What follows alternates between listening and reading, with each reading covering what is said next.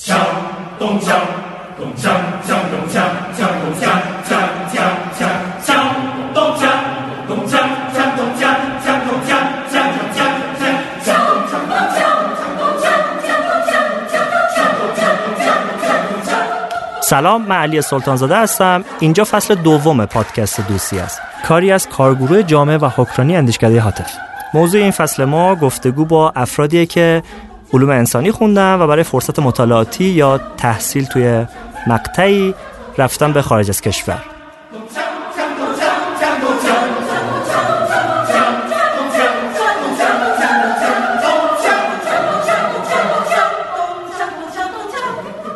ما با این افراد در مورد تجربه زیستشون تو اون کشور صحبت می‌کنیم در مورد مردم اون کشور. همچنین در مورد تجربه آکادمیکی که اونجا داشتن صحبت می‌کنیم اینکه چه تجربیاتی توی دانشگاه کسب کردن چه فضای اونجا حاکم بوده.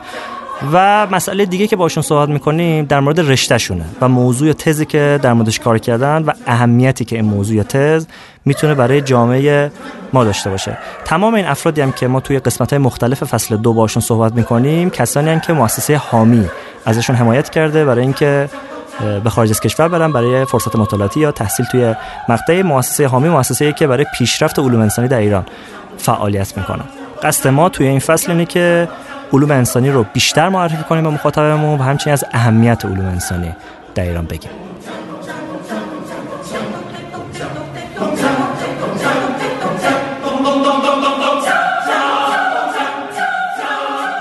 تصور کنین یه آدمی از ده دوازده سالگی شروع به خوندن زبان کرده این آدم گام به گام توی یادگیری زبان جلوتر میره تا اینکه میشه 18 سالش. توی کنکور کارشناسی زبان رو 100 درصد می‌زنه و بعدا نمره تافلش 106 میشه.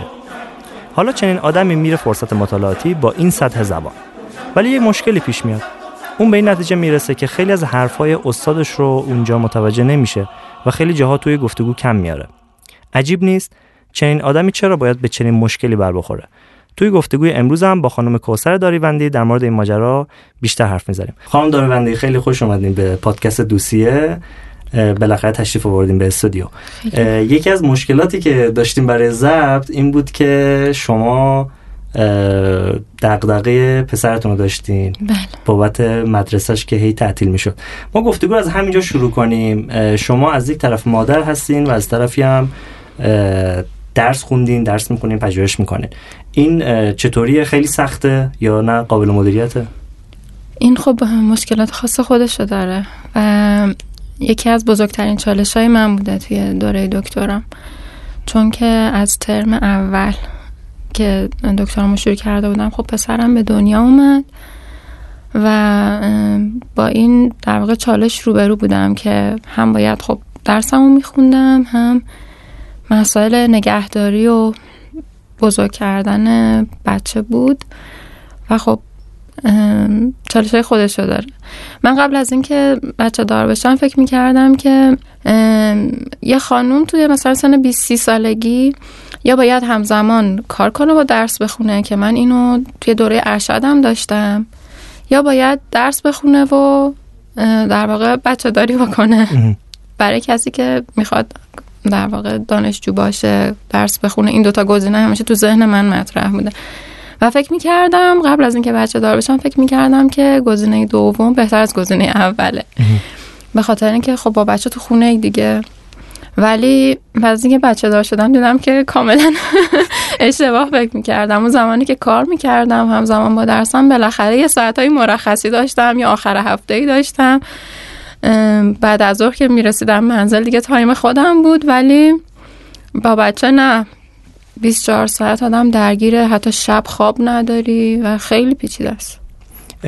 به کسی توصیه می‌کنین که همزمان این دوتا کار رو انجام بده؟ یعنی خیلی هم مادر باشه و هم ببینید توی یه سن شما دیگه نمی‌تونی روند زندگیتون رو کلا متوقف بکنید فقط برای اینکه درس بخونید. منطقی نیست. فرصت رو از دست میدین برای انجام هر کاری تو می‌دونی تو مرحله خودش باید انجام بشه. برای مورد خاص اینکه همزمان بچه دار بشیم و درس بخونیم هم خیلی بستگی به این داره که چقدر از اطرافیانمون ما بتونیم حمایت بگیریم. مثلا اون اوایل که من بچه دار شدم خب مادرم خصوصا که پسرم هنوز نوزاد بود مادرم و خواهرم خیلی کمک کردن و اگه اونا نبودن امکان نداشت من بتونم. واقعا امکان نداشت. چون خب سن نوزادی سن حساسیه به راحتی نمیشه بچه رو مهد گذاشت مثلا پرستار گرفت. اینه که این عوامل خب خیلی مهمه خصوصا خانواده. بعد شرایط مالی آدم خیلی مهمه. و اینکه خودتون از لحاظ ذهنی چقدر وزن قائل میشین برای اینکه اولویت رو به در واقع بچه داری بدین یا به درس خودتون بدین. یه وقتایی اگه آدم خیلی دیگه ایدئالگرا باشه چون هر دوتای اینا آسیب می‌بینن از لحاظ ذهنی خود آدم هم خیلی آسیب می‌بینه. من از یه نفری شنیده بودم که از یه استادی بود. فکر می‌کنم خودشم فرصت مطالعاتی رفته بود. گفته بود که فرصت مطالعاتی رو در مورد آقایون داشت می‌گفت. خود این استاد خانم بود ولی در مورد آقایون می‌گفت. فرصت مطالعاتی رو آدم نباید با زن و بچهش بره. به این دلیل که کلا میمونه از درس و دانشگاه و اینها. به خاطر اینکه تو وقتی تو شهر خودتی می‌تونی مثلا همین که خانوم تنها نیست. یعنی مثلا می‌تونه رفت آمد داشته باشه با اقوام فامیل. اگه مثلا کاری پیش بیاد بچه رو می‌تونه بسپره بمونه ولی خب وقتی میرن تو کشور غریب دیگه خانم بچه هیچ کس رو ندارن جز تو و تو باید همه یه وقت تو بذاری با اینا و خب درست برسی به کلاسات برسی به پژوهش برسی. ممکنه که هم اونها شاکی بشن هم بعدا مثلا استاد و اینا شاکی بشن که نه این ور داری نه اون بر. حالا در مورد تجربه شما هم می‌رسیم که تجربه خاصی هم هست در مورد فرصت مطالعاتی برگردیم به دوره دبیرستان شما. شما دبیرستان چی خوندین؟ رشته ریاضی فیزیک خوندم. و چه سالی کنکور کارشناسی دادین؟ من سال 82 وارد دوره لیسانس شدم. سنتون هم خب اینجا الان قابل حدس میشه برای ما اگر جسارت خب، نیست. شما چه رشته انتخاب کردین تو دوره لیسانس و کدوم دانشگاه؟ من مهندسی صنایع خوندم.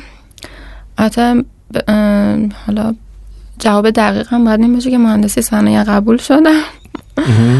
دانشگاه علم چیز دیگه ای رو دوست داشتین؟ بله اولویت های اولم چیزای دیگه اولویت اولم رشته معماری بود. از دوره دبیرستان البته من این درگیری بین علاقه به فیزیک و علاقه به هنر رو داشتم. که توی دوره دبیرستان خب این علاقه چربید سمت ریاضی و فیزیک. باز یه مقطعی که می‌خواستم انتخاب رشته دانشگاهی بکنم هم توی همین دوگانگی مونده بودم که معماری خب برای من یه پناه خوبی بود. هم هنر توش بود هم اسم ریاضی اسم آره یه خب توی دانشگاه تهران و شهید بهشتی نتونستم قبول بشم. شهرستان قبول شدم. حالا شهرستانی هم نکرج بود. ولی باز دور بود موقع مترو اینا نبود سخت بود رفت آمدش. پایین تر زده بودم. دانشگاه هنر من قبول شدم معماری رو. ولی پایین تر از صنایع مصند زده بودم. ارزم به حضورتون بعد از معماری هم مهندسی پزشکی زده بودم. به خاطر علاقه خیلی شدیدی که به بحثای میان رشته ای داشتم. از دبیرستان مثلا هم فیزیک خیلی جذبم می‌کرد هم بحثای میان رشته ای مثلا یه کتاب بیونیک داشتم خیلی برام جذاب بود که میخوندم چه شکلی تکنولوژی از روی مثلا فیزیولوژی موجودات زنده الهام گرفته شده. بعضی وقتا مثل هلیکوپتر مثل مثلا زیر دریایی ولی خب باز مهندسی پزشکی هم نتونستم قبول بشم. اون زمان فقط دانشگاه امیر کبیر داشت. الان نمی‌دونم چجوریه مهندسی کامپیوترم. قبول نشدم اون دانشگاهی که می‌خواستم. دیگه شد صنایع شاید بیشترین فاصله رو با هم هنر داشت هم فیزیک. بله و خب خود اینم یه یه جور شاید اتفاق خاص بود توی زندگی. یه نکته ای گفتین بر من جالب بود. حتی همه نکات جالب بود. حالا این نکته چون یه چیزی می‌تونم اضافه کنم بهش در مورد اینکه تکنولوژی نسبتی داره با ساختار بعضی از موجودات زنده.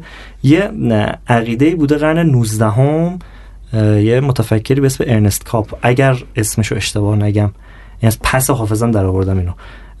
که همین عقیده رو در مورد تکنولوژی تکنولوژی داشت در نسبت با انسان. یعنی اینکه مثلا این جرثقیلی که در واقع دست چنگکش میره تو خاک و میاد بیرون شبیه به دست یا مثلا این ریلای راهن شبیه رگهای بدن و اینو انگار توسعه اندام های بدن انسان می‌دونست تکنولوژی رو.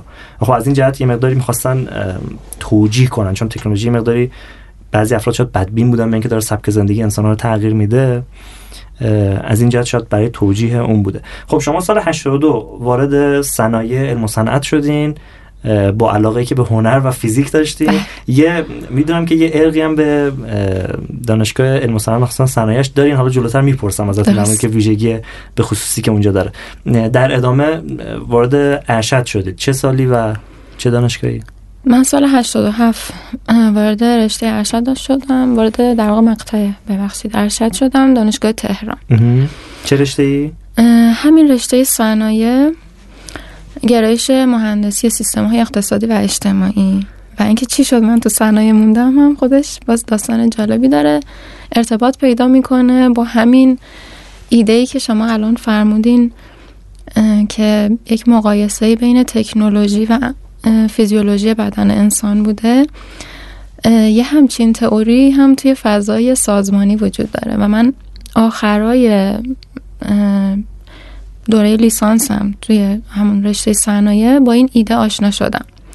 و این ایده انقدر برای من جذاب بود که تونست منو نگه داره توی رشته صنایع منتها تو همون گرایش خاص مهندسی سیستم های اقتصادی و اجتماعی و در واقع اون دید سیستمی که توی این رشته پیداش کردم.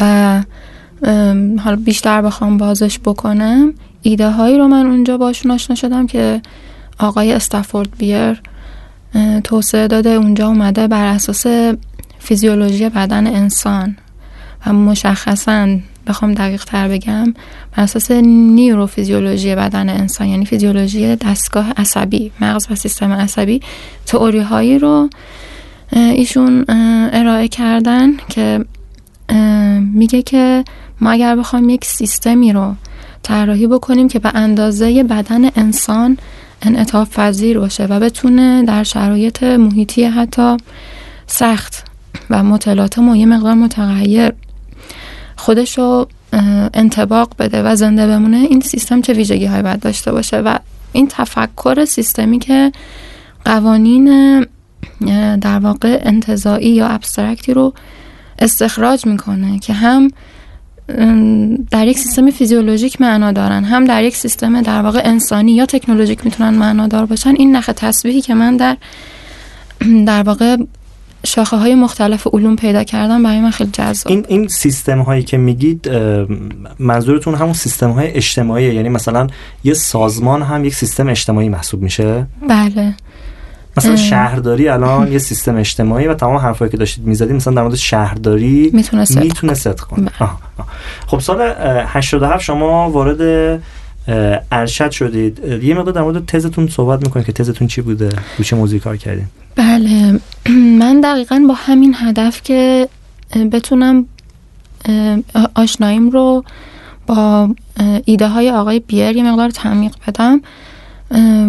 وارد مقطع ارشد شدم و انقدر مشخص بود که چه هدفی دارم. برای خودم در واقع واضح بود که یادم برای کنکور ارشد که داشتم میخوندم کتابای آمار که جلوم باز بود من پیشگفتار پایان رو داشتم توی ذهنم می نوشتم با تشکر بیر در این حد می‌خوام بگم که چشم انداز مشخصی داشتم که با چه هدفی دارم میرم ارشد بخونم. شاید اینم بعد من باشه اضافه بکنم که ما از توی دانشگاه علم و صنعت خیلی تشویق می شدیم که همزمان با درسمون کار هم بکنیم. این باعث می شد که این تئوریا خیلی برامون ملموس بشه. و همین ملموس بودنش که آدم تو عمل می‌دید چی کجا به درد می‌خوره خیلی کمک می‌کرد که آدم بتونه هدفش رو دقیق تر شفافتر روشنتر و با علاقه بیشتری در, در نظر بگیره. این نکته ای که شما توی صحبت قبل از ضبطمون هم شما گفته بودین به من خیلی عجیب بود. من دو تا دانشگاه رو من تجربه کردم یکی خواجه نصیب یکی شریف. توی شریف خیلی نگاه منفی است. به اینکه دانشجو همزمان که داره تحصیل می‌کنه کار هم بکنه. حتی من نمی‌دونم فضای صنایعش اینطوره یا نه ولی در مورد مثلا مهندسی مکانیکش این اطلاع رو دارم. در مورد خواجه نصیب هم همین بود. یعنی فضا خیلی مثبت نبود به اینکه دانشجو همزمان کار کنه. من یادم اولین جلسه ای که ما رفته سر کلاس ریاضی که دانشگاه نشسته بودم همون جلسه اولین اولین لحظاتی که من پام وارد دانشگاه گذاشتم استاد اومده بود گفته بود که مثلا ممکنه شما الان برید کار کنین.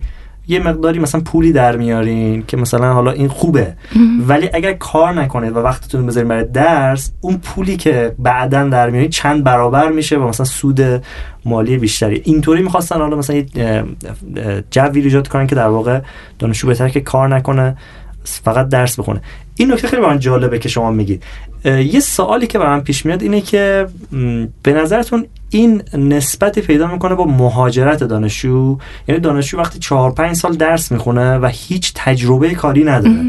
اون وقت احساس می‌کنه که انگار که نسبتی با بازار کار نداره و تنها گزینه‌ای که جلو خودش می‌بینه مهاجرت. چون اون کارم بلده دیگه. یعنی کار پژوهشی انجام داده مقاله داده. ولی خب دانشجویی که در واقع نسبت داره با بازار کار احتمالا سختتر باشه اصلا براش که مهاجرت کنه. خیلی موافقم با این حرف. البته ممنونم. خواهش می‌کنم. بیس علمی شاید نداشته باشه ولی با مشاهدات من خیلی همخونی داره به خاطر اینکه کسی که از دوره لیسانس بعد از اینکه یه مهارت های حالا دانشی کسب کرد توی دانشگاه شروع می‌کنه اینا رو توی محیط کار به اجرا در آوردن این احساس توانمندی بهش میده. و بعد از اینکه به مرحله فارغ و تحصیلی رسید چون که از قبل بالاخره شروع کرده اینکه با بازار کار ارتباط برقرار بکنه رو در مقطعی که فارغ و تحصیل میشه لینک داره توی بازار کار. خیلی سریعتر جذب میشه. و اینکه وقتی دانشکده این فضا رو داشته باشه شما کسی که باشون دوست هستین ممکنه قبل از شما وارد بازار کار شدن. در نتیجه وقتی فارغ التحصیل میشی خودت هم اگر ارتباطی نداشتی شانس اینو نداشتی که مثلا با بازار کار ارتباطی برقرار بکنید از طریق دوستانت راحت تر می‌تونی جذب بشی. و من یادم سال آخر خب من خیلی زود شروع نکردم کار کردن و ترمای آخر بود که دیگه کم کم ترم لیسانس. بله ترم آخر لیسانس بود که کم کم احساس کردم به این مثلا استقلال رسیدم که بخوام برم یه جایی سر کار. توی اون مقطع خیلی از دوستای من مشغول به کار بودن. نه که فکر کنین مدیر بودن یا مثلا خیلی کارهای سطح بالایی داشتن ولی بالاخره توی یه فضای تخصصی مهندسی صنایع وارد شده بودن. و یه فیلدی رو برای خودشون انتخاب کرده بودن. مثلا کنترل کیفیت کنترل پروژه و خیلی جدی داشتن تو اون حوزه در واقع کسب تجربه می‌کردن که من یادم توی یه مقطعی به یک بحران روحی رسیدم که من چرا اینجوری نیستم من چرا مثلا هنوز روی هیچی تمرکز نکردم. رسیدم به ترمای آخر. وقتی خودم با بقیه مقایسه می‌کردم که هر کی توی یه field ی وارد شده من هنوز توی هیچ field ی وارد نشدم خیلی احساس عقب افتادگی داشتم از بقیه دوستان. و یادم رفتم یه استادیوم ورزشی خیلی بزرگ و قشنگی داره. مستند رفتم نشستم از اون بالا. ساعت ها خانوما اونجا می‌تونم برم پس. آره این اتفاقا یه دو داشتن اونجا ورزش هم می‌کردن. ساعت ها نشستم اونجا با خودم خلوت کردم که من کیم مثلا به کجا می‌خوام برم هدفم چیه. این بحران روحی از همون مقایسه در اومده بود؟ فکر می‌کنم بله. و معمولا از این بحران روحی ها چیزای خوبی در میاد. یعنی دقیقاً. باعث میشه تو آدم رخ دقیقاً من هر وقت به این مقاطع می‌رسم و باعث میشه یه فکر عمیق بکنم که الان باید چی کار بکنم یک جهت راه بردی باید برای خودم انتخاب بکنم نتیجه خوبی داره. و اونجا خب من این چالش رو هم داشتم که به رشته صنایع علاقه نداشتم. هنوز تو اون ترمای آخر؟ بله. آها. ترم فکر می‌کنم شیش بود. این دوتا در واقع خیلی منو اذیت کرد و یادم اون روز تو استودیو تصمیم گرفتم که برم دوباره کنکور بدم. من که اصلا به این رشته علاقه ندارم. ترم شیش بودم دقیقا. گفتم که خب میرم کنکور میدم. یا معماری قبول میشم یا فیزیک. بهتر از اینه که توی رشته بمونم که دوست ندارم. یه قشنگ ته خط رسیده بود. دقیقا ته خط. یعنی خیلی افسرده بودم. من حتی یادم ترمای اول صنایع کامل تو دانشکده فیزیک بودم. اصلا دانشکده خودمون نمی اومدم می‌رفتم دانشکده فیزیک میچرخیدم. منتها حالا شانس یا هدایت خدا من اون ترم واحد تحلیل سیستم ها برداشتم. با من درس اختیاری. گرایشم تولید صنعتی بود. و تحلیل سیستم برام درس اختیاری حساب می‌شد. و اونجا آشنایی من با در واقع بحث سیستمی شروع شد که و خیلی حالا اونها رو مدیون دکتر تیموری هستم که خیلی اثر داشتن توی این مسیر حرفه من. و اونجا من آشتی کردم با رشته صنایع.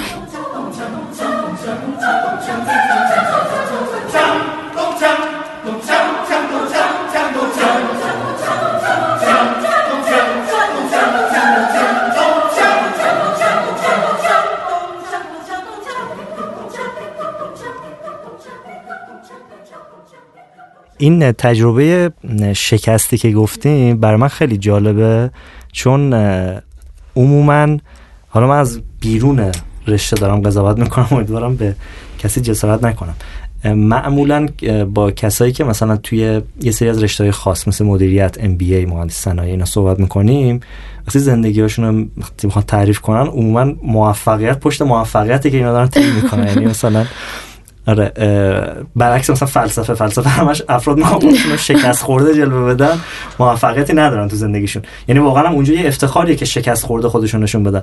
اینجا هم اینطوره. این که شما از زبان شما من دارم چنین چیزی میشنوم برای من خیلی با ارزش و جالبه. شما وسط صحبتتون گفتین که یه جاهایی وقتی فرد وارد بازار کار میشه یه لینک هایی پیدا می‌کنه با بازار کار. شما تو دوره ارشد یه تجربه این سبکی داشتین. شما با وزارت خونه کار کردین درسته؟ بله. یه, یه توضیح میدین اون کاری که با وزارت خونه و اینکه ارتباط داشت با تز ارشدتون؟ بله درسته. من برای تز ارشدم تصمیم داشتم که از توریای آقای بیر استفاده بکنم.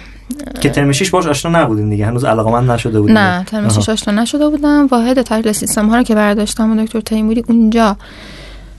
یک مرور کلی روی می‌دونین تئوری های سیستمی داشتیم. تئوری آقای بیر یکی از اوناست. من اونجا به کلا تفکر سیستمی خیلی علاقه من شدم. به دلیل اون نخ تصویحی که احساس کردم داره بین شاخه های مختلف دانش ایجاد می‌کنه. بعد بعد از اون توی ادامه در واقع ترم 6 در قالب پروژه های اختیاری یه مقدار عمیقتر وارد این بحثا شدم و اونجا دیگه مطمئن شدم که توری آقای بیر از همه برای من جذابتر. و کلا با این هدف که با تئوریای آقای بیر آشنایی بیشتری پیدا بکنم رفتم ارشد. و اونجا ترم یک خب تئوری ما می‌دونستم چه می‌خوام با چی کار بکنم. دنبال یک در واقع صورت مسئله میگشتم که خیلی خوب فیت بشه با این تئوری. و اونجا خب بحثای بخش زنجیره تامین خیلی به نظرم فیت رسید. یه توضیح می‌دید در مورد زنجیره تامین زنجیره تامین به این برمیگرده که شما یک زنجیره ای از بنگاه های مختلف داشته باشید که محصولات یکی میشه در واقع ورودی یکی دیگه در خروجی یکی میشه ورودی یکی دیگه. اینا دست به دست در واقع این محصول روش کار می‌کنن تا اینکه در پایان زنجیره به عنوان یک محصول تمام شده به دست مشتری برسونن و اگه بخوایم سیستمی بهش نگاه بکنیم هر کدوم از این بنگاه ها میشن زیر سیستم یک سیستم بزرگتر که کارش تولید اون محصول نهایی هستش. و خب به اندازه کافی اصطلاحا اسکیل داشت که من بتونم اون تئوری آقای بیر رو روش پیاده بکنم و اتفاقا اینجا باز روی کرده عملگرایانه دانشگاه مصنعات خیلی به من کمک کرد. چون استادم یک پروژه گرفته بودن از وزارت جهاد کشاورزی که روی زنجیره تأمین در واقع گوشت مرغ کار بکنن. چه سالی؟ سال اواخر دهه 80 88 89 اینا بود. و اونجا به من پیشنهاد دادن چون خب در جریان بودن که من می‌خوام روی اون مدل کار بکنم و با هم در ارتباط بودیم. اونجا به من پیشنهاد دادن که اضافه بشم به تیمشون و ما در قالب یک پروژه خیلی جدی و کاملا کاربردی شروع کردیم به کار و من اونجا در ارتباط با وزارت خونه و در قالب اون پروژه شروع کردم به انجام پایان نامه. ما زمان یه گرونیایی داشتیم تقصیر شما محسوب میشه؟ سال 90 اینا ما یه گرونی هایی داشتیم دیگه درسته؟ بله تو اون مقطع دلار سه برابر شد اون موقع است؟ بله حدودا اون فکر می‌کنم سال 99 بود. آره 90 اشتباه نکنم. آره. آخرای پروژه ما بود. آخری پروژه بود که یک جهش خیلی شدیدی توی دلار رو داشتم روند پروژه شما تاثیر میذاشت؟ این چون قابل پیش بینی نبود احتمالا یا بود؟ نمی‌دونم. این گرونی. خب روی به هر حال روی پروژه ها می‌دونید این تورم روی پروژه ها اثرگذار. پروژه های تحقیقاتی اونایی که به هر حال میرن توی فاز اینکه یک سال و دو سال طول بکشن خیلی متاثر میشن از این قضیه.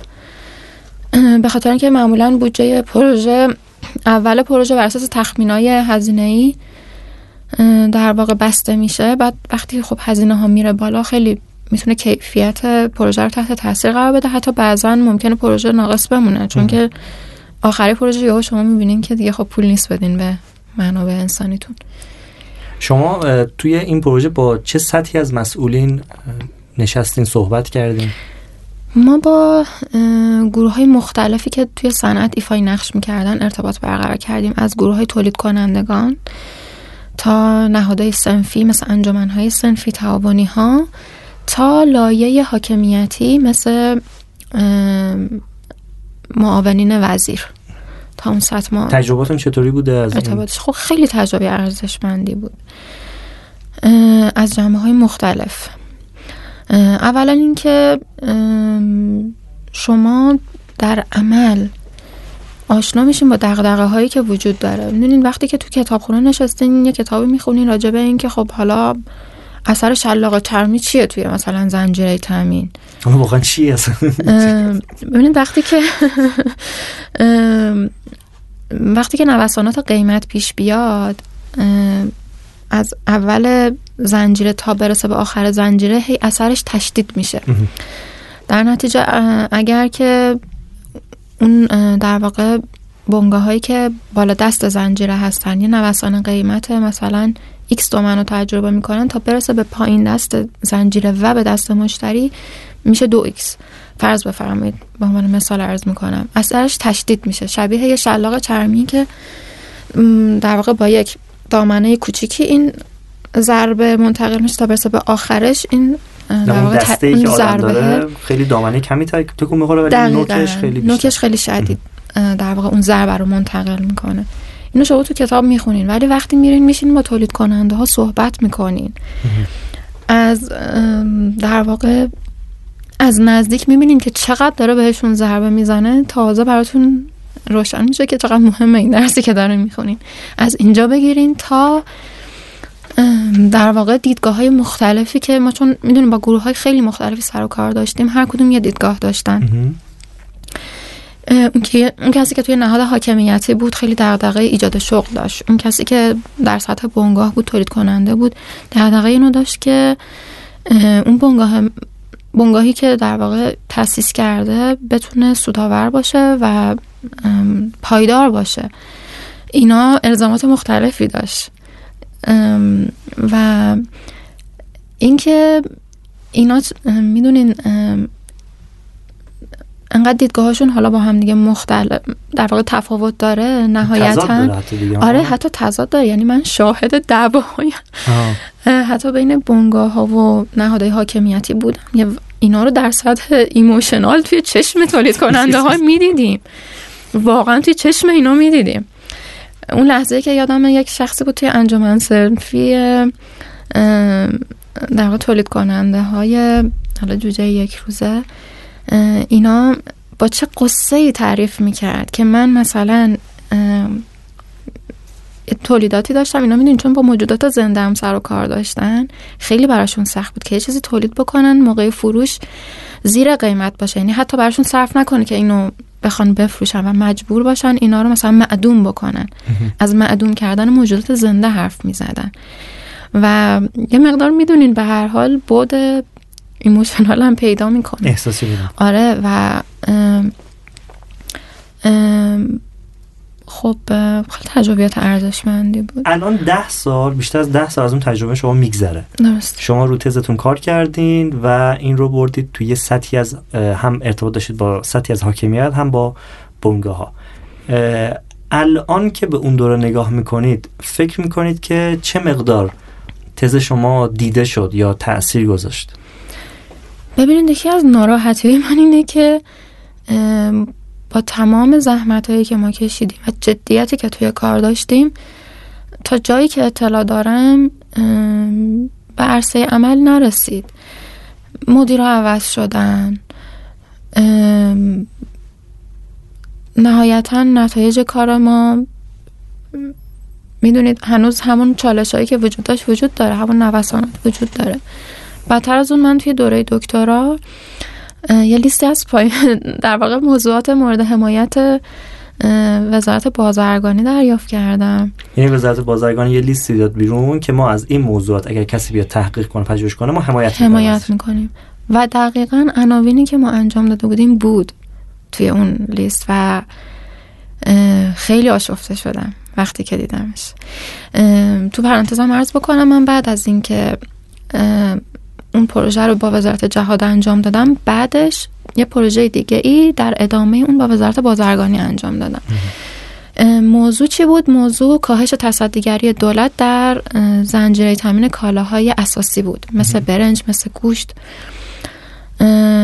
که مورد مشخص گوشت مرغ رو من انجام دادم پروژهش رو. چرا باید اصلا کاهش پیدا کنه تصدیگری دولت؟ چه تاثیر منفی می‌ذاره؟ خب این اولا که جزء سیاست های دولت بوده که بحث کوچک سازی دولت دغدغه‌ای بود که دولت داشت اینو پیگیری می‌کرد که وظایف اجرایی دولت تا حد ممکن بله. کم بشه. خب به هر حال دولت نه این دولت توی کشور ما هر جا ساختارهای بروکراتیک بزرگ بشن و بخوان کاری اجرایی رو به عهده بگیرن باعث میشه که عمل کرده کار اجرایی خیلی کاهش پیدا بکنه. هم کند میشه هم احتمالا فساد شاید بیشتر بشه. فساد کندی کار دور شدن در واقع اون نهاد حکمران از از چی میگن؟ از کف بازار از از در واقع جایی که داره توش تولید اتفاق میفته باعث میشه که یک سری ریزش اطلاعات وجود داشته باشه. و خیلی در واقع آفت های اینجوری می‌تونه پیش بیاد. هر چقدر اون نهادی که داره کار حکمرانی یا گاورننس و در واقع سیستم اجرایی رو انجام میده به اون نهاد بتونه نزدیکتر باشه و اطلاعات دقیق تری داشته باشه خب مسلما بهتر می‌تونه کار حکمرانی رو انجام بده. و خب این هم جز سیاست های دولت بود. پروژه بود که تعریف شده بود. من زیل اون در واقع یک ته یک پروژه ای با یه سری از همکارانم که خیلی ازشون چیز یاد گرفتم. اونجا روی این موضوع نشستیم و کلی فکر کردیم که اگر دولت بخواد کوچک بشه و از در واقع کاری اجرایی خارج بشه جایگزینش چی باید باشه و کارهای حکمرانی رو حکمرانی در واقع حکمرانی که میگم ترجمه گاورننس هستش. حکمرانی اون صنعت رو به کی باید بسپاریم؟ و این شد استارت در واقع ایده هایی که من برای دکتران داشتم. قبل از اینکه وارد دکتری شما باشیم من یه جمله بگم. بعضی از این مدیرای اصطلاحی دارن توی ایران میگن که ما مدیرا کف روی آبیم.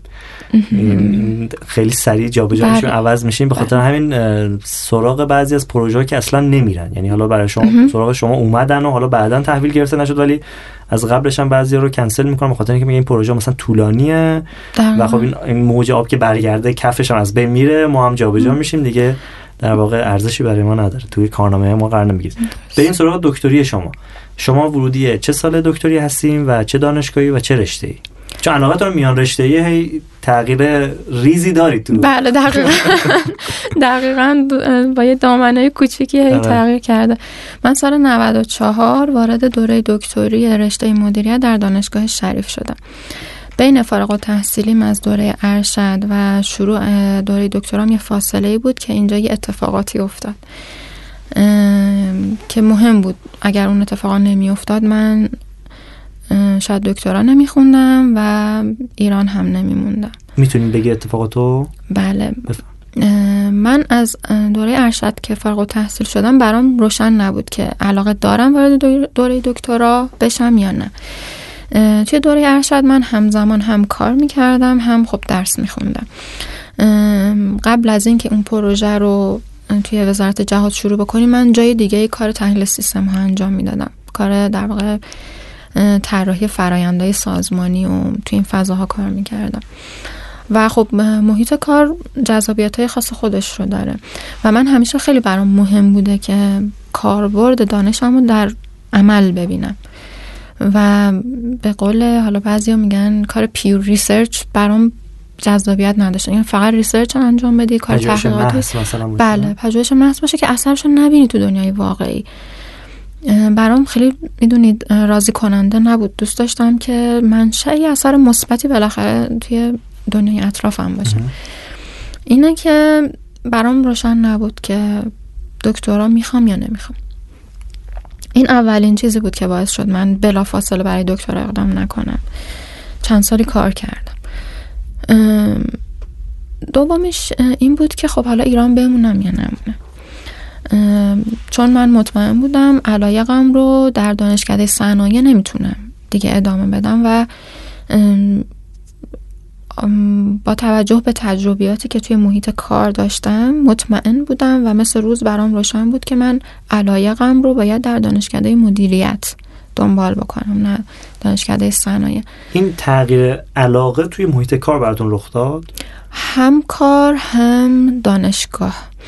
من توی دانشگاه تهران موقعی که می‌خواستم موضوع پایان نامم رو تصویب بکنم با این محدودیت هایی روبرو بودم. یعنی تئوریم خب یک تئوری سیستمی بود. می‌تونستم هر نوع سیستمی رو باش تحلیل بکنم. بعد انتخاب می‌کردم که چه سیستمی باشه. و اول کار رفتم سراغ سیستمای آموزشی و دوست داشتم یک چیزی توی مثلا تو فضاهای آموزشی و تربیتی سیستمای آموزش و پرورش یا مثلا کار تحلیل و طراحی یه مدرسه رو انجام بدم ولی خب استاد راهنمام توی دانشگاه تهران بهم گفتش که چنین موضوعی در دانشکده صنایع دانشگاه تهران تصویب نمیشه و موضوع شما باید به فضای تولیدی نزدیکتر باشه. و من دوست داشتم دستم بازتر باشه و هر نوع سیستم اجتماعی رو بتونم تحلیل بکنم و این معنیش این بود که بعد از دانشکده صنایع برم بیرون. توی دانشکده مدیریت دستم بازتر بود.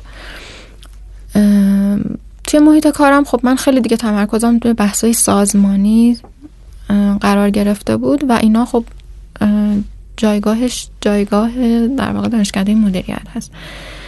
و خب دانشکده مدیریت حالا اگر بخوایم دور از تعارف صحبت بکنیم راجع به واقعیت های در واقع جامعهمون صحبت بکنیم دانشکده مدیریت های ایران خب در سطح پژوهش اونی نبودن که بتونن حالا خواسته های منو اونجور که دنبالش هستم تأمین بکنن.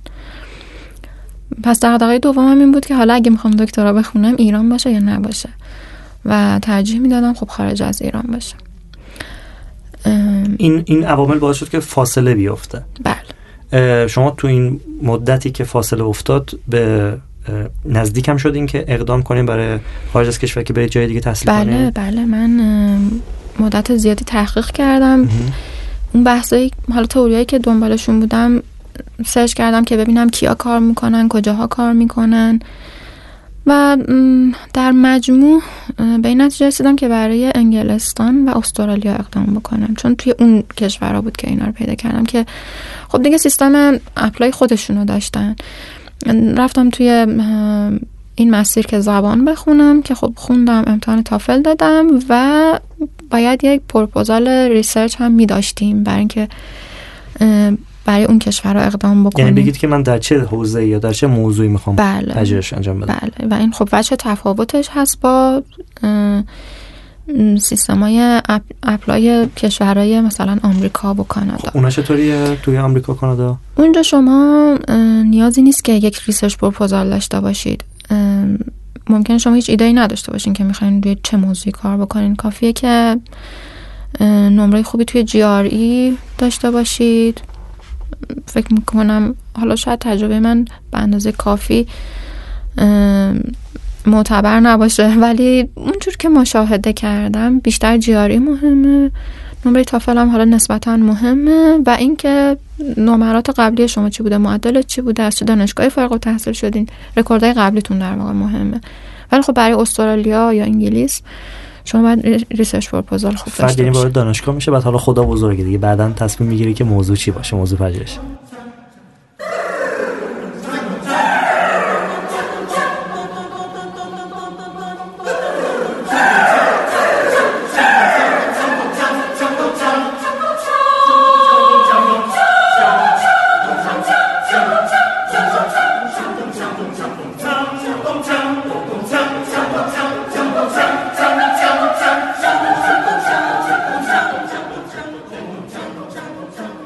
خب چی شد که شما استرالیا رو نرفتین؟ اونجا می‌دونید بعد از اینکه پذیرش رو گرفتم از دانشگاه یونستولی و سیدنی من پذیرش و اسکالرشیپ گرفته بودم یه مقدار ما در ارتباط با در واقع تعادل بین توسعه خانوادگی و توسعه حرفه ایمون دچار شبهه شدیم چون خب دیگه وقتی که شهر و کشور مشخص شد شروع کردیم تحقیق کردن از آدمایی که اونجا زندگی می‌کردن با ایرانیایی که اونجا بودن من ارتباط گرفتم. خب یه سری اقوام ما بودن یه سری هم از طریق LinkedIn پیدا می‌کردم که مثلا search می‌کردم. فرض بفرمایید University of New South Wales خودش هم دیگه خود به خود بر اساس اینکه من ایرانی هستم اول ایرانی ها رو نشونم می‌داد. باشون ارتباط می‌گرفتم. اونجا تحقیق کردم مشخصا در ارتباط با اینکه میشه همزمان با درس خوندن بچه دار شد یا نه پرسیدیم و خیلی قاطع به ما گفتن اصلا فکرش هم نکنید. چرا؟ به خاطر اینکه اونجا شما دیگه حمایت خانواده رو ندارین.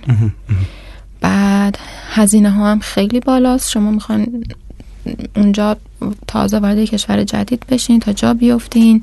بعد با حقوق دانشجویی می‌خواین شروع بکنین. اونجا هزینه در واقع مهد یا حالا بیبی سیتر به اصطلاح خودشون خیلی بالاست.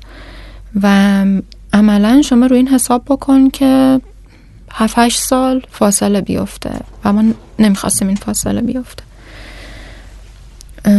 تصمیم گرفتیم که سعی کنیم این ترید آف رو در واقع جوری هدایت بکنیم که دیگه انقدر در واقع توسعه خانوادگیمون دچار تاخیر نشه.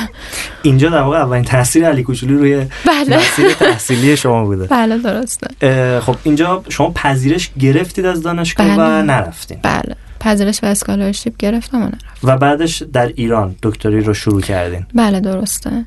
اینجا دوباره نشستم کنکور در واقع مدیریت خوندم و بعدش هم مصاحبه و دیگه دانشگاه شریف پذیرفته شدم تز دکتریتون در مورد چی بوده؟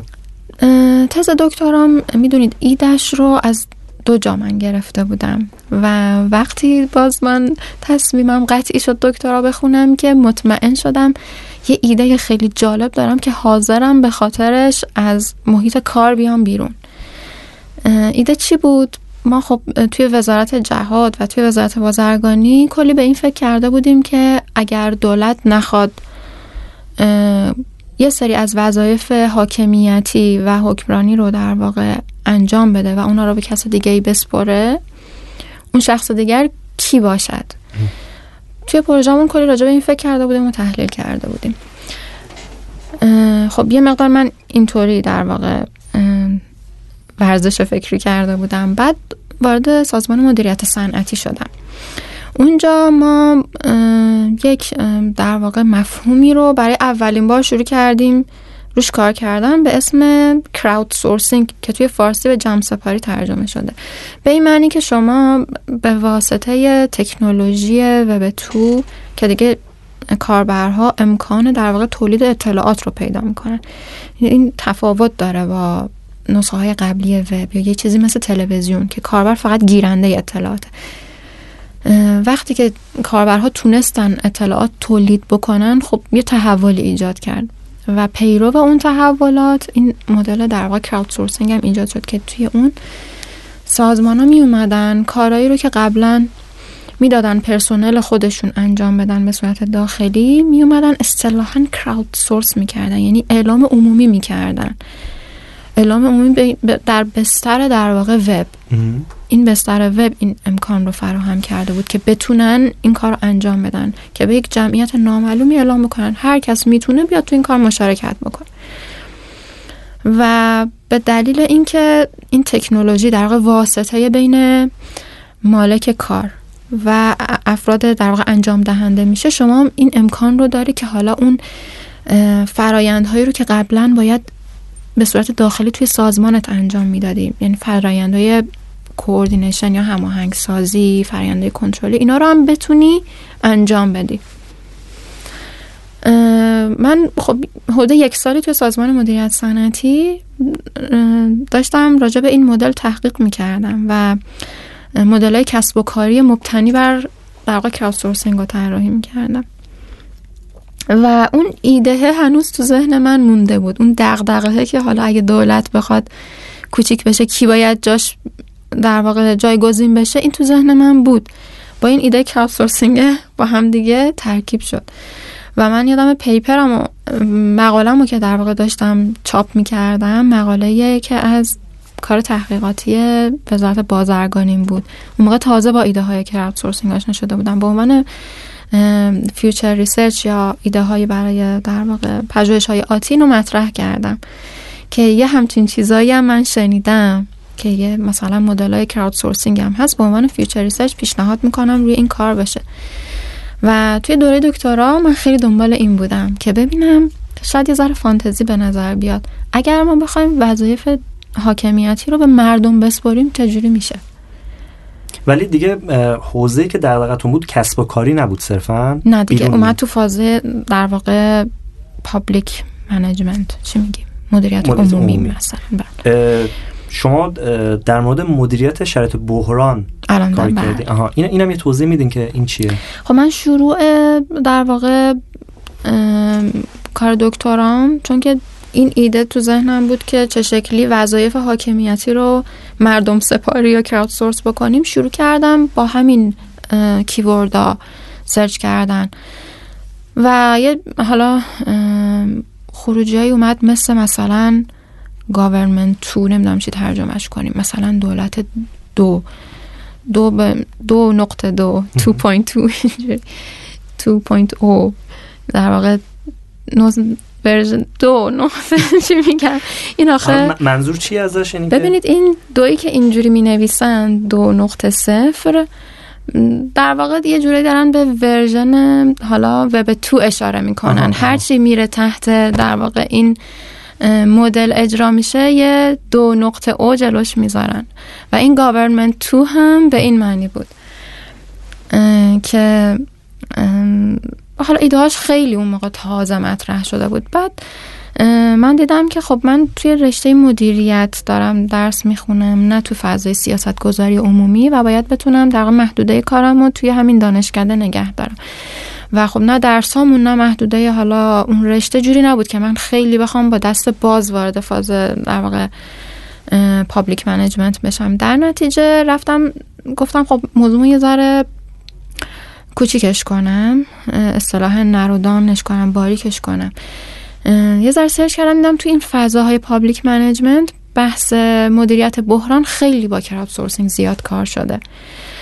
ادبیاتش در واقع به یک بلوغی رسیده بود که بشه ادامش داد. چون شما وقتی می‌خواین یه موضوع رو بر دکتراتون کار کنین همیشه استاد راهنمای من نمی‌دونم اسم می‌تونیم ببریم یا بله، نه؟ آقای دکتر شیخ ساده خیلی ازشون من یاد گرفتم. می‌گفتن یادم ترم اول به من می‌گفتن ببین ادبیاتی که می‌خوای انتخاب کنی که روش کارتو بسازی نباید انقدر نو باشه که به اندازه کافی کار نباشه شما به عنوان ورودی استفاده کنی. نباید انقدر دیگه بالغ شده باشه که دیگه حرف نو نشه توش زد. خب این فضای government two هم خب خیلی جدید بود. ولی من احساس کردم توی فضای مشخص مدیریت بحران به حالا یه در واقع بلوغ کافی رسیده که من بتونم کارم روش تعریف کنم. از طرفی بحران چند تا ویژگی داشت. با تئوریایی که مد نظر من بود می‌خوند. خب من توی دکترا تصمیم گرفته بودم یه ذره از ایده های آقای بیر فاصله بگیرم که دلایل خودم داشتم. براشون و وارد شاخه های دیگه تفکر سیستمی تصمیم گرفتم بشم. مشخصا توری پیچیدگی. و توی توری پیچیدگی ما بیشتر وقت این توری رو استفاده می‌کنیم که با شرایط محیطی خیلی متلاطم و پیچیده روبرو باشیم. وگرنه توجیهی نداره بخوای شما انقدر پیچیده فکر کنی. اگه محیط ساده است خب ساده فکر کن. بحران این ویژگی رو هم داشت. یعنی هم لیترچرش به اندازه کافی به بلوغ رسیده بود. هم در واقع پیشفرزای تئوری منو داشت همین که کاملا توجیه پذیر بود که چرا مردم باید بیان تو بحران. شما نگاه کنید وقتی یه سیلی زلزلی اتفاق میفته اصلا نیازی نیست شما فراخوان بدید مردم میان. بیشتر نهادهای در واقع متولی مدیریت بحران دغدغه اینو دارن که چجوری این سیل جمعیتی که اومدن برای کمک و مدیریت بکنیم. در نتیجه پیش فرضایی هم که من لازم داشتم برای اینکه توجیه بکنم خب این سیستم کراود که می‌خوام طراحی بکنم از کجا معلوم آدما میان روش فعالیت بکنن؟ این رو هم خب دیگه تامین می‌کرد و خلاصه رفتم توی این فاز که من ببینم اگر بخوایم در شرایط مدیریت بحران از نیروی مردمی استفاده بکنیم چه, چه جور در واقع اپلیکیشن های مبتنی بر سیستم های اطلاعاتی چه نوع در واقع اپلیکیشن های وب بیستی رو می‌تونیم طراحی بدیم که طراحی بکنیم که توی این کار به ما کمک بکنه؟ این بحران فقط بحران های طبیعیه یعنی مثلا زلزله بیاد سیل بیاد اینها یا نه؟ مثلا بحران های مثلا بحران اجتماعی بحران اجتماعی هم می‌تونه باشه ولی اون ادبیاتی که من خوندم بیشتر توی فضای بحرانای طبیعیه. تو فضای جنگ و اینا هم مقاله بوده ولی الان ذهن من و کار من بیشتر فیت بحرانای طبیعی هست. ما یه کاری رو بعضی از دوستان می‌خواستن توی اندیشکده حاطف انجام بدن در مورد با در مورد شهرداری فساد شهرداری. اونجا هم از همین ادبیات استفاده می‌کنن یعنی سامانه رو می‌خواستن برای شهرداری بالا بیارم به اسم سودزنی که افرادی که رجوع می‌کنن به بخش مختلف شهرداری اینها کامنت بدن به کل سازمان که آقا مثلا فلانجا فساد هست فساد دقیقا یک برده برای کراودسورسینگ حالا شما این کاری که انجام دادین در مورد جمع سپاری رو باز مثل ارشد که رفتید و با بخشی از نهادهای حاکمیتی مطرح کردین توی این دورم انجام دادین یا نه سراغ نرفتین نه حقیقتش خیلی انگیزه نداشتم دیگه با یعنی تاثیر بله. تجربه ارشده بله. بله. تجربه اون بود اگر بخواید با جایی در میون بذارید مثلا با هلال احمر این این جور ها باید در میون بذارید یا از لحاظ ماموریتی بله به هلال احمر می‌خوره و جاهایی که کار مثلا مدیریت نیروی داوطلبی رو انجام میدن خب شما رفتید به فرصت مطالعاتی. اول اینکه چجوری اینجا اسم مؤسسه هامی شنیدین که ازش کمک بگیرید؟ اینو یه توضیح برام بدید اینو خب من خیلی تو فکر فرصت مطالعاتی بودم. از یعنی شروع دوره دکتری؟ بله. چون خب با خودم می‌دونید بعد از اینکه من واقعا فکر می‌کردم که خب به اندازه کافی دانشکده های مدیریت ایران بالغ نیستن که آدم بتونه کار کیفی اونجور که می‌خواد انجام بده. با خودم فکر کردم که خب میشه ایران بود و با فرصت مطالعاتی ب... یه مقداری خب جبران کرد این در واقع مشکلی که وجود داره. اینه که از اولش خب تو این در واقع فضا بودم. استادم راهنمایی کردن. ایشون مؤسسه حامی رو میشناختن و به من معرفی کردن. گفتن که از حمایت های مؤسسه حامی می‌تونین استفاده کنین. کجا به کدوم کشور کدوم دانشگاه؟ دانشگاه انسیاد در کشور سنگاپور. دانشگاه انسیاد از در واقع دانشگاه خیلی مطرح توی رشته مدیریت. حتی ام بی با دانشگاه هاروارد رقابت می‌کنه توی در واقع رتبه یک و دو در این حد. توی اروپا بخوایم رنکینگ کل دانشگاه رو نگاه بکنیم شاید حالا من عدد دقیقش رو خاطرم نیست ولی زیر مثلا 6 هستش. بسیار دانشگاه سطح بالایی. رشته دیگه هم؟ نه فقط رشته مدیریت تا جایی که من اطلاع دارم. و کمپس اصلیش توی فرانسه هست. در کشورهای دیگه هم کمپس هایی داره مثل سنگاپور مثل آمریکا مثل امارات. شما چه سالی اقدام کردین؟ قرار شد که شروع بشه فرصت مطالعاتیتون؟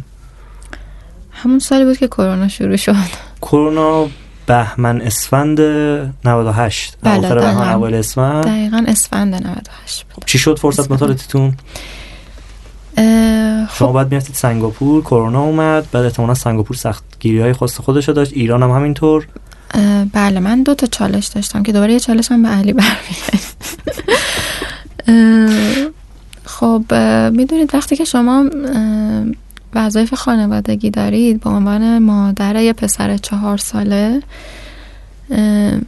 خب دستتون خیلی باز نیست. اینجا خب من دو تا مشکل داشتم. یکی بحث نگهداری در واقع علی بود. چون اگر ما می‌خواستیم بریم باید با هم می‌رفتیم. بچه چهار ساله رو نمیشه از مادر جدا کرد. برای مثلا یه مدت فرض بفرمایید شیش ماه یا نه ماه. یا حتی احیانا یک سال واقعا نمیشه. اگر می‌خواستم با خودم ببرمش خب اونجا هزینه خیلی بالا می‌رفت. چون باید خب از خدمات مهد کودک آدم استفاده بکنه. و این هزینه ها معمولا دیده نمیشه. وقتی که مؤسسه ها و نهادهایی که فاند می‌کنن این هزینه ها رو نمی‌بینن.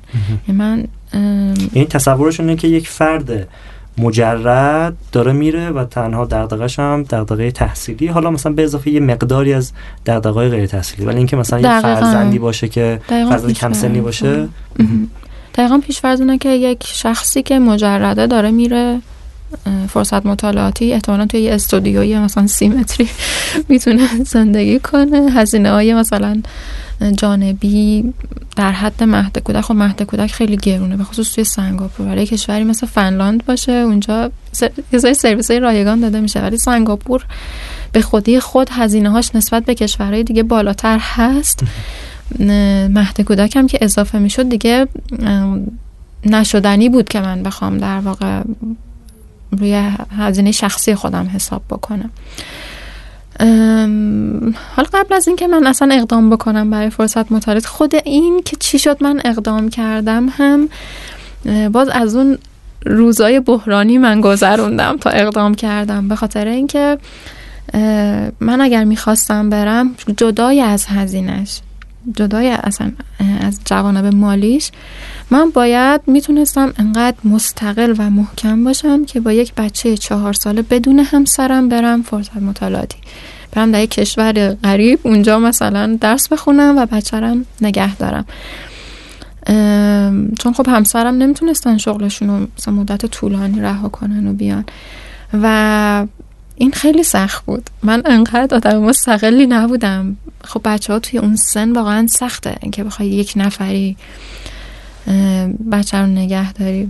و من تو یه مقطعی نشستم با خودم فکر کردم که تو می‌خوای یا نمی‌خوای. این بار دیگه استودیو استادیوم دانشگاه علوم صنعت که نه نبود. نبود آره. دانشگاه شریف بعد اجاره پیدا می‌کردید؟ بله دانشگاه دانشگاه شریف خیلی از این جهت مظلومم فکر کنم چون خیلی فضای دانشگاه فضای من به علم صنعت دیگه. آره علم صنعت خیلی فضای باز خوبی داشت. شهرکیه ماشاءالله. دقیقا خیلی فضای دلچسبی داره. من حقیقتا خاطرات خوبی از از علم صنعت دارم. ولی شریف خیلی از این جهت هوای آلوده غرب تهران و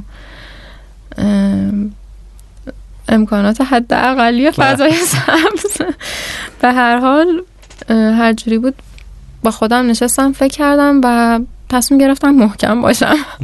تصمیم سختی بود و مکاتبه رو انجام دادم.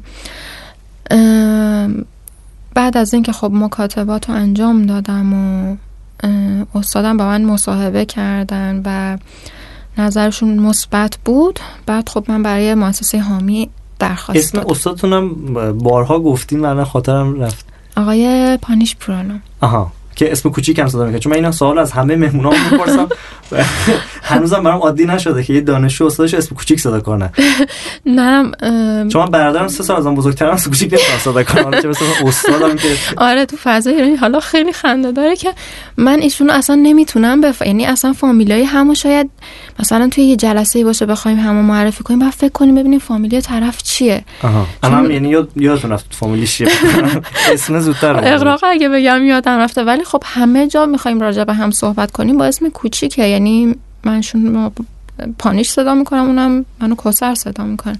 ولی خب توی مثلا دانشکده می‌خوام راجع به همین آدم حرف بزنم. حتی می‌خوام بگم پانیش احساس می‌کنم مثلا فرض هم فرض کنید دارم با استاد ایران راجع به پانیش حرف می‌زنم. می‌خوام بگم پانیش انگار آقای دکتر مثلا دکتر مثلا. احساس کنم با فامیلی مثلا ایشونو بگم. بعضیا این پیشوندایی که ما حالا به اسما میچسبونیم اینا رو ادامه اون فرهنگ که از دوره قاجار. سلسله ما کاملا سلسله آره و اینکه مثلا مخبر و سلطنه اون جور چیز هست که مثلا اون خب اسامی خیلی مهم بوده برای افراد. و خب نشون دهنده اون شعن اجتماعی افراد بوده و خب این انگار هنوز هم در ما هست. یعنی حالا با شکل جدیدی دیگه حالا با عناوین دانشگاهی و بله. حوزوی. بالاخره اوکی شد و شما قرار شد که برید و فرصت مطالعاتی رو بگذرونید. با کرونا چه کردید؟ خب کرونا در واقع صورت مسئله منو پاک کرد. هم خوب بود برام هم بد بود. بعدش این بود که خب مرزهای سنگاپور بسته شد. و من حتی مثلا داشتم فکر می‌کردم خب حالا برم سه ماه ایشونو ببینم بیام حتی این سه ماه هم دیگه از دست دادم.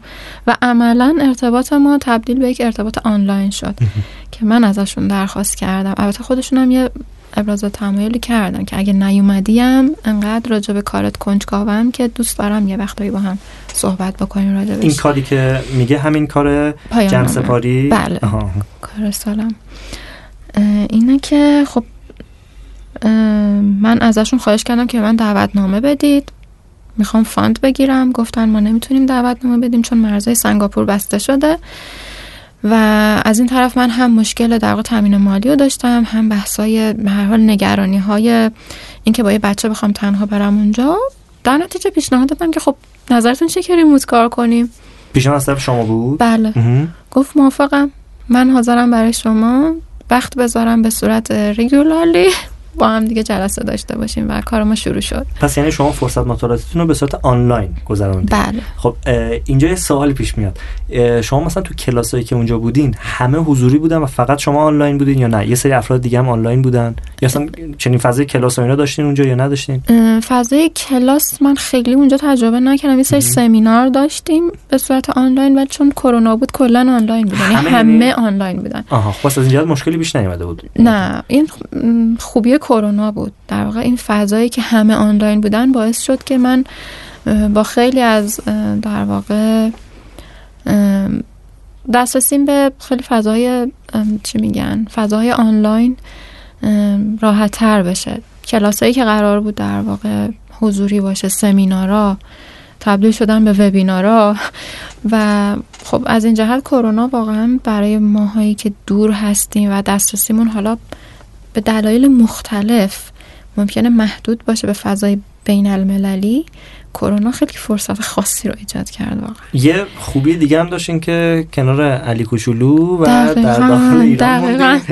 تو خونه زندگی خودم. کنار پسرم پرستارشو داشت. اصلا سیستم ما به هم نخورد. و من کارمو کردم و در واقع خیلی از این جهت فرصت استثنایی بود. خبر کرونا که شنیدین شما خوشحال شدین. احتمالاً که دیگه این مسئله حل شد براتون. خب نمیشه گفت خوشحال شدم چون از اون جنبه بله از اون جنبه. بله. نگرانیاشو خوب داشت دیگه. کرونا خیلی استرس آور بود ولی از اون جنبه خب خیلی ترسناک بود. خیلی ترسناک بله. ولی از اون جنبه واقعا برای من شاید یه نعمتی بود.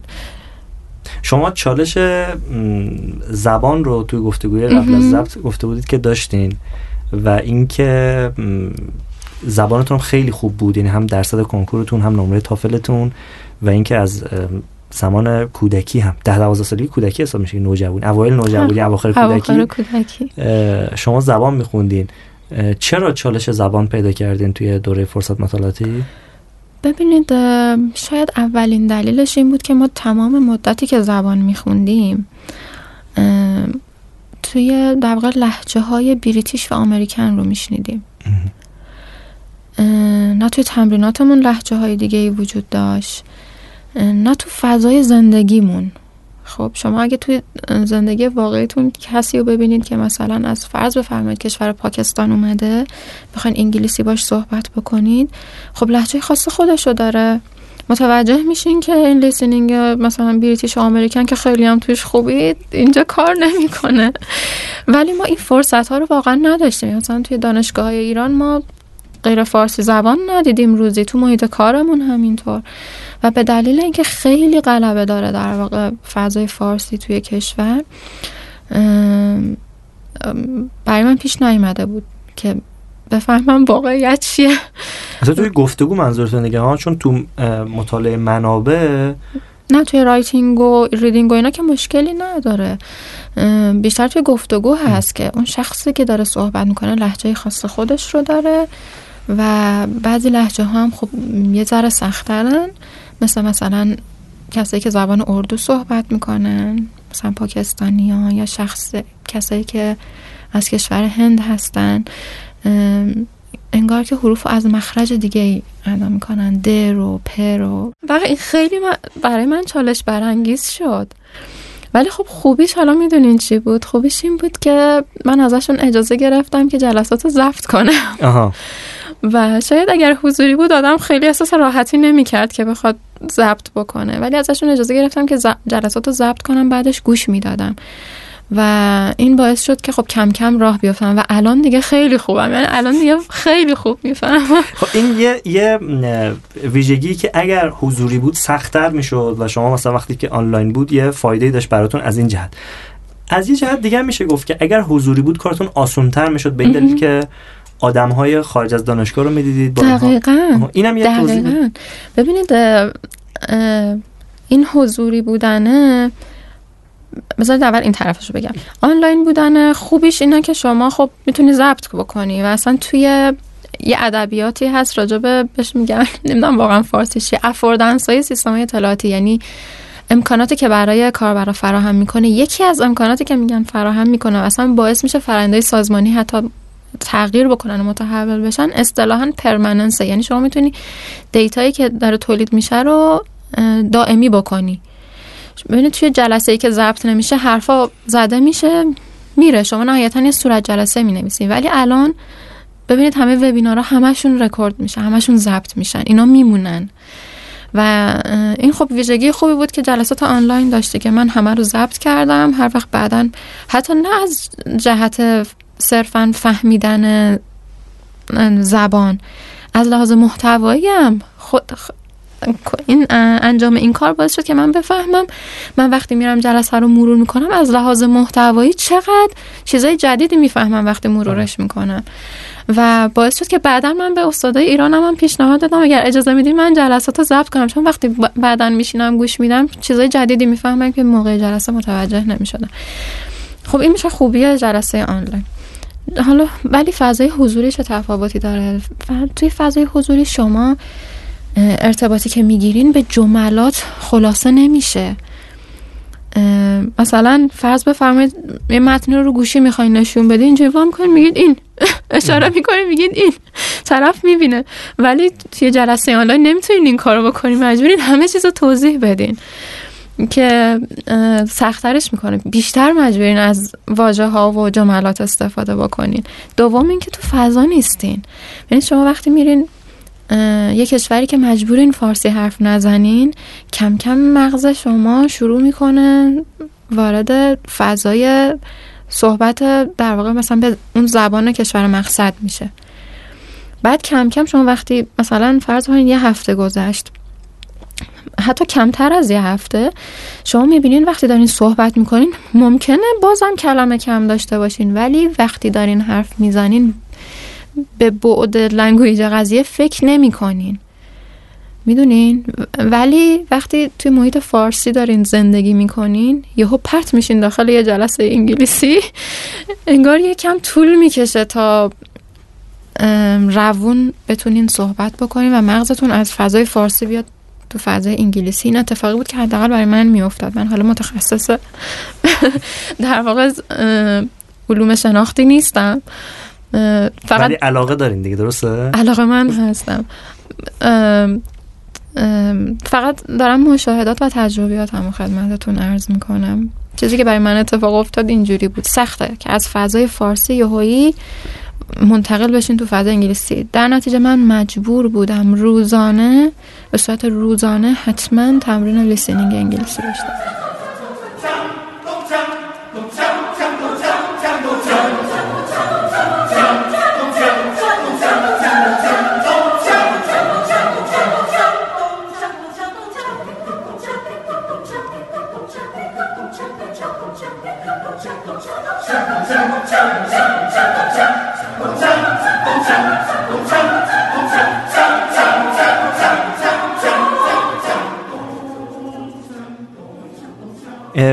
در واقع یعنی مثلا اگر شما حضوری اونجا بودین مثلا در طول روز بعد با کلی آدم تو خارج از دانشگاه مثلا ممکنه توی اتوبوس مثلا صحبت کنین مقالی میرین صحبت کنین و این خودش در واقع یه سری اصطلاحاتی که اصلا آدم ممکنه فکر کنه اینا هیچ وقت نیازش نمیشه رو آدم اینجا به کار میاد و شما یه چالش اینطوری هم داشتین سر یه ماجرایی که می‌خواستید یه پاسخی بدید به استادتون و یه مقداری مشکل داشتین سر اینم خب کلا تو گفتگوها من این چالش رو داشتم که به هر حال می‌رفتیم توی فضایی که داشتیم بحث علمی می‌کردیم.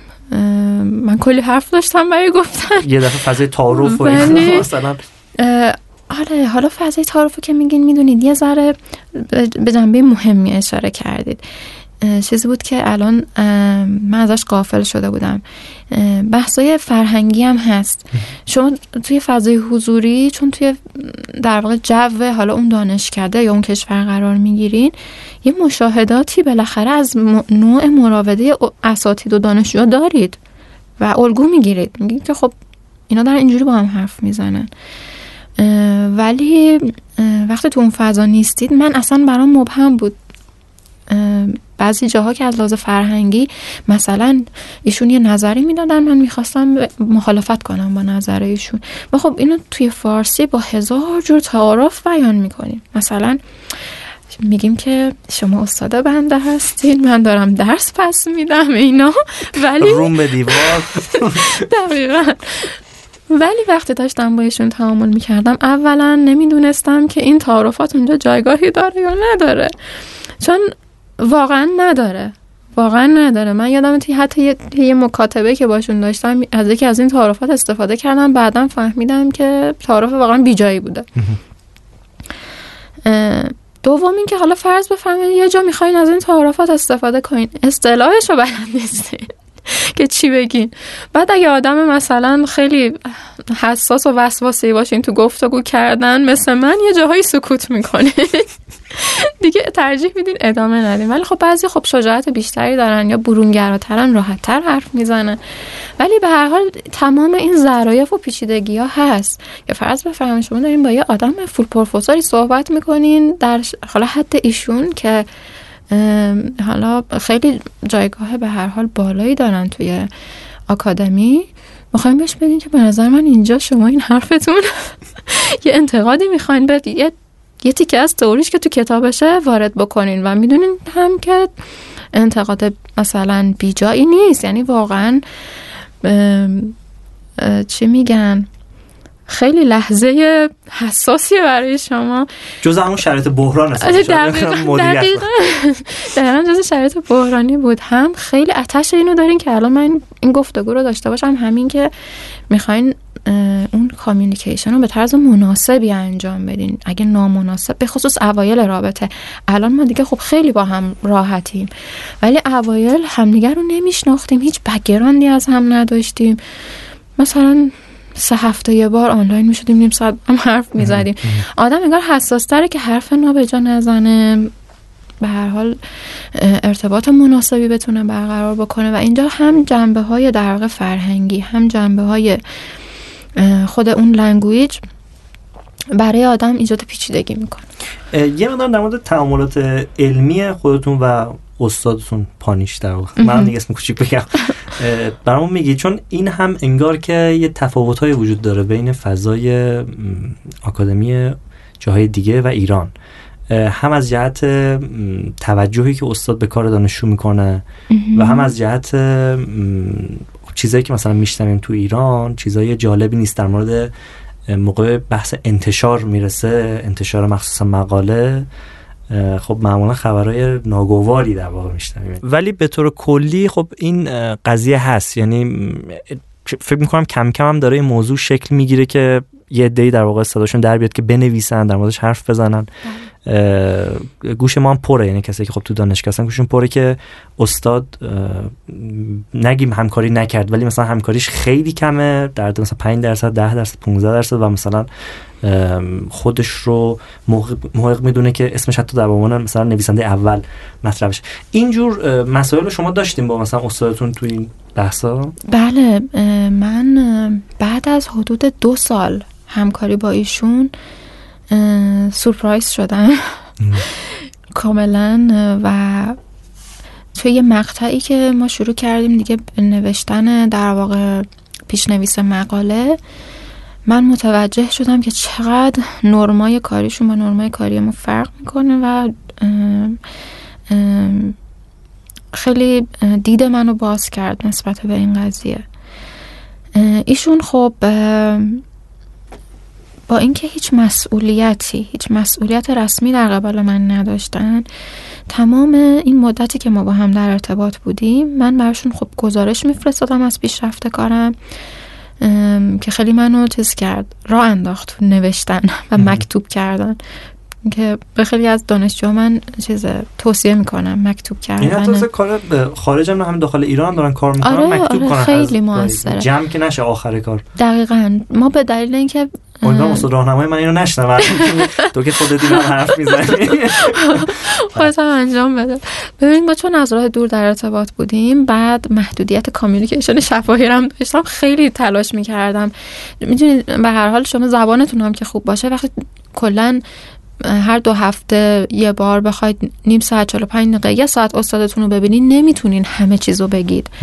در نتیجه من به این نتیجه رسیده بودم که من باید مکتوب کنم خیلی چیزها رو و گزارش های چند صفحه چند مثلا از هشت صفحه شروع شد رسید به مثلا سی صفحه چهل صفحه. فقط گزارشه که فقط هم استاد بخونه یعنی جای دیگه هم نه فقط استاد. آره فقط استاد میخون که من مثلا آخر جلسه ایشون می‌گفت خب برو این کارو بکن. اولا که خیلی direction خیلی مشخصی می‌دادن ایشون. یعنی اینجوری نبود که جلسه بدون جنبندی تموم شه و فقط به این بگذره که من بگم چی کار کردم. یه ویژگی خیلی خاصه ایشون که شاید نه فقط از استاد ایران شاید از استادای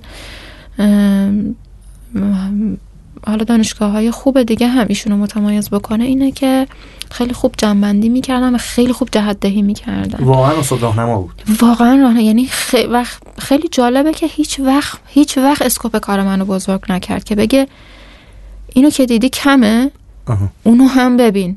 همیشه شاخ برگ کار منو می‌زد. و میگفتش که مسئلت بعد اینجوری کوچیک این اضافه است اینو بذار کنار اون اضافه اینو بذار کنار. و جهت خیلی مشخصه می‌کردم من در راستای اون جهت دهی در واقع کار رو انجام می‌دادم گزارش رو میفرستادم و ایشون می‌خوند. می‌خوند. وقتی میومد تو جلسه من ارائه ای نداشتم که ببین من این کارا رو کردم. سلام چطوری؟ شروع می‌کرد به کامنت دادن. شروع صحبت یعنی از استاده بله شروع صحبت که من بیشتر شنونده بودم و ایشون کامنت می‌دادن اینجاش اینجوریه اونجاش اینجوریه و خب این اولین وجه تمایز در واقع این در طول فرآیند نوشتن یه مقاله بوده این همکاریه؟ نه. ما اون موقعی که همکاریمون رو شروع کردیم پروژه یا مقاله مشخص تعریف شده این نبود. من بهش گفتم که من ادوایس شما رو می‌خوام روی کارم. و اینجوری رفت جلو. گفت باشه شما در واقع بعد از اینکه چند هفته کار کردی روی مسئله هایی که تعریف می‌کنیم و مشورت خودت هم داری انجام میدی با استادای خودت هر چند هفته یه بار در واقع میای میشینیم با هم صحبت می‌کنیم ارزم به حضورتون که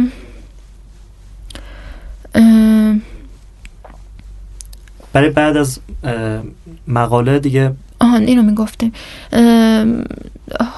می‌دونید کم کم مشخص شد که چه مقاله هایی داره از دل این کار میاد بیرون. مثلا یه بار مشخصا به هم پیشنهاد دادن که یک مقاله مرور ادبیات بنویس. و چیزی با این عنوان من شروع کردم و الان در حال تدوینش هستم. یه ذره رفتیم جلوتر. همین یادداشتایی که می نوشتم سر و شکل در واقع بیشتری پیدا کرد و حالت یه مقاله تعریف شده پیدا کرد. ولی اولش اینطوری نبود. یعنی مثلا مرور ادبیات هم از مدل سازیم جدا نبود. ارزم به حضورتون. پای این مقاله اسم استاد هم می‌خوره یا؟ یه صحبت اینطوری هم هم داشتیم. ما به دقیقا روزی رسیدیم که من پیشنویس مقاله ها رو در واقع نوشتم. دو تا مقاله شروع کردم با ایشون. میبردم جلو و ایشون به همون صورت advice می‌دادن. من در واقع برای ایشون گزارش میفرستادم. ایشون به همون صورتی که عرض کردم گزارش رو میخوندن و خیلی دقیق advice می‌دادن. و این advice ی که میگم می‌دادن خیلی جاها در واقع خیلی دقیق ایشون می‌گفتن چیکار یعنی کاملا محتوا رو تولید می‌کردن. طوری که من از جملات و ایده هایشون به صورت خیلی مستقیم استفاده کردم توی مقاله. من رسیدم به نقطه ای که داشتم مقاله مدل سازیمو می نوشتم و اونجا ارجاع دادم به مقاله در واقع مرور ادبیاتم و نوشتم مثلا داریوندی هم پورانو. و این حالا اولین در واقع نقطه شروع صحبت ما راجع به کواترشیپ بود. به فاصله مثلا چند هفته یه ارائه ای داشتم توی دانشکده خودمون. احتیاج بود یه عنوانی انتخاب بکنم برای کارم. بهشون ایمیل زدم که برای مقاله همون این عناوین رو پیشنهاد میدم. نظرت چیه؟ گفت خیلی لاولی هن خیلی عناوین خوبی هن و گفت ضمنا نیازی نیست اسم منو اضافه بکنی. و من جا خوردم. گفتم یه چی میگه؟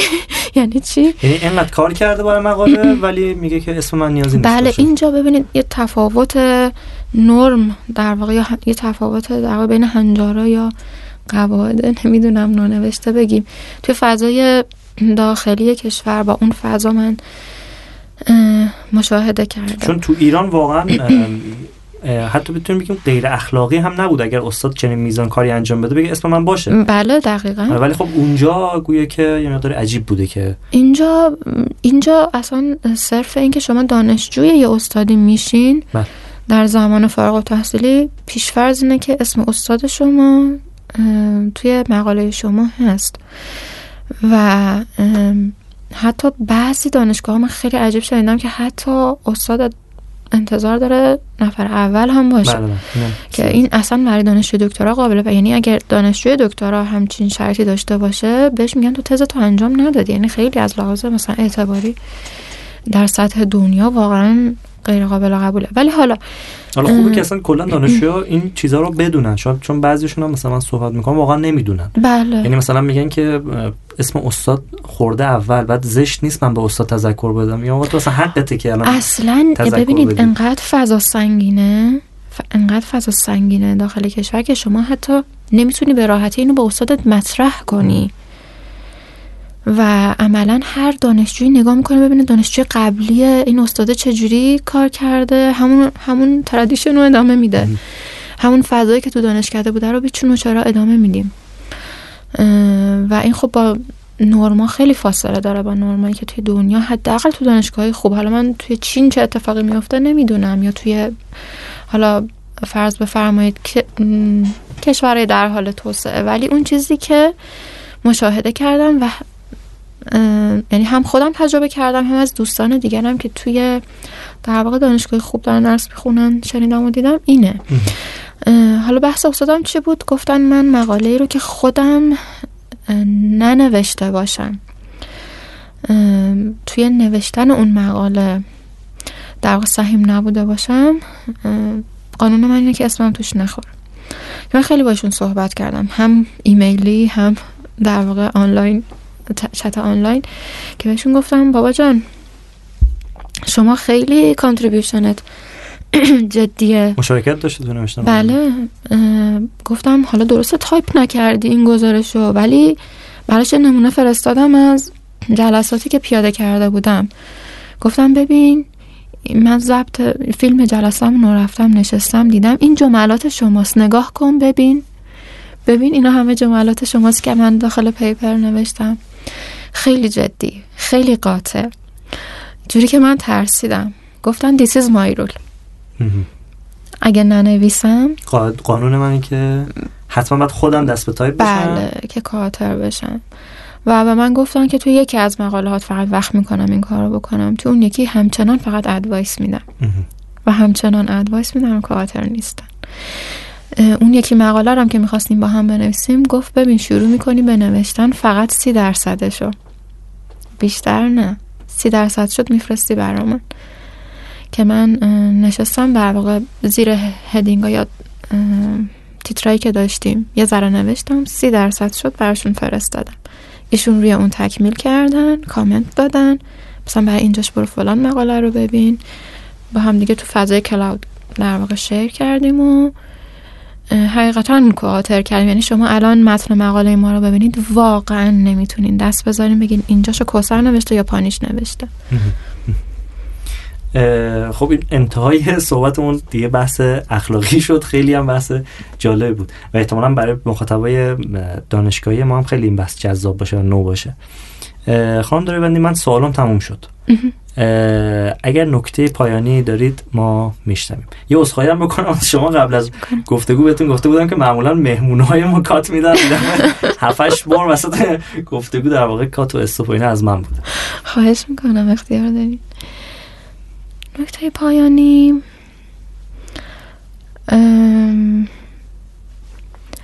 من شاید حالا بخوام از خلاصه تجربیاتم یه چیز خیلی چکیده ای رو در واقع بیان بکنم. چیزی که به ذهنم می‌رسه اول اینکه من چیزی که راجع به مسیر کاری خودم خیلی دوست داشتم این بود که اون چیزی رو فقط دنبال کردم که حقیقتا علاقه من بودم بهش.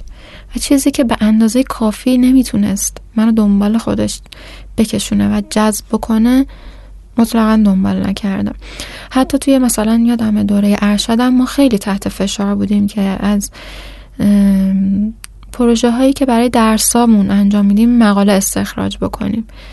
و من اونجا مقاومت می‌کردم که مثلا فرض بفرمایید درس مدل سازی ریاضی داشتیم. من خب تو این فضا کار نمی‌کردم.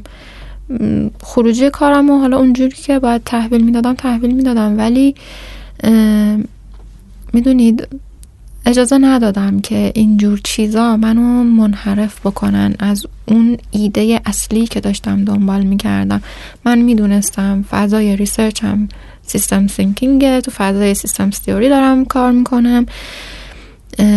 چیز بی ربط تو رزومم نمی‌خوام و چیزی که واقعا منو جذب نکرده باشه نمیرم. براش وقت بذارم و اینکه من فقط علایقم رو دنبال کردم خیلی برای من کمک کننده بود که بتونم توی چالش های مختلف می‌دونید اون پایداری خودم رو حفظ بکنم. نکته دوم این که گاهی خوبه که بتونیم شرایط ابهام رو تحمل کنیم و حقیقتا به خدا توکل کنیم. واقعا بعضی اتفاقا رو خدا تو زندگی ما رقم می‌زنه. من اینو بهش رسیدم و یه جاهایی میگم که خب می‌دونید بعضی وقتا ما به خصوص کسایی که تو آکادمی وارد میشیم حداقل تو رشته های ما که خیلی برنامه ریزی یاد می‌گیریم می‌خوایم همه چیز رو سیستماتیک بکنیم انگار خیلی میریم تو اون پارادایم کنترلی فکر کردن. تا همه چیز تحت کنترلمون نباشه احساس امنیت نمی کنیم اقدام نمی کنیم من اگه برم مثلا فرصت مطالعاتی با یه بچه کوچیک چه اتفاقی مثلا می‌خواد بیفته؟ یا اگر برم یه جایی که برای چند ماه منبع درآمد همیشگی مو از دست بدم چه اتفاقی می‌خواد بیفته؟ یه وقتایی اگر نتونیم این عدم قطعیت ها و این ابهامات رو تحمل کنیم متوقف میشیم سر جامون. یه جاهایی توی مسیر در واقع توسعه شخصمون باید بتونیم اینا رو تحمل و اگر من اون روز با خودم تصمیم نمی گرفتم که من حاضرم با پسر چهار سالم برم توی کشوری که هیچ انسانی رو اونجا نمی‌شناسم برای فرصت مطالعاتی هیچ وقت با استادم مکاتبه نمی کردم و این اتفاقا نمی افتاد می‌دونید من مجبورم نشدم برم اونجا. کرونا شد موندم توی خونه خودم. و ولی اون تصمیمه اون, اون لحظه ای که شما می‌خواین اون تصمیم بگیرین خیلی مهمه. و سوم این که آدم خوبه. انسجام می‌دونید انسجام زندگیش رو حفظ بکنه. کارش با درسش با زندگیش. هر چقدر بتونیم اینا رو بیشتر با هم پیوند بدیم بیشتر به هم ربط بدیم از تجربیات اینا از تجربیات کار توی درس از تجربیات درس توی کار استفاده بکنیم انگار برکت بیشتری به زندگیمون میده. مرسی از شما بابت نکاتی که گفتید. ممنون از شما. خواهش می‌کنم. به گفتگوی من علی سلطانزاده با کوسر داریوندی در پادکست دوسیه گوش می‌دادین. موسیقی هم که توی این اپیزود شنیدید و میشنوید اسمش از رقص اژدها از آهنگساز سنگاپوری به اسم لئون یون پین. می‌تونید ما رو از طریق اپلیکیشن های Castbox، Apple Podcast، Google Podcast و بقیه سایت های مثل این دنبال کنید. همچنین سایت ما hatifcenter.org و کانال تلگرام به همین آدرس. ما رو دنبال کنیم ممنون از خانه اندیشه ورزان و همچنین مؤسسه حامی که از ما حمایت کردن و حامی ما هستن. آدرس سایت مؤسسه حامی به این صورت hami.org h a a m e e.org حتما هم کامنت بدید و نظرتون رو بگید. روی روند کار ما تاثیر می‌ذاره.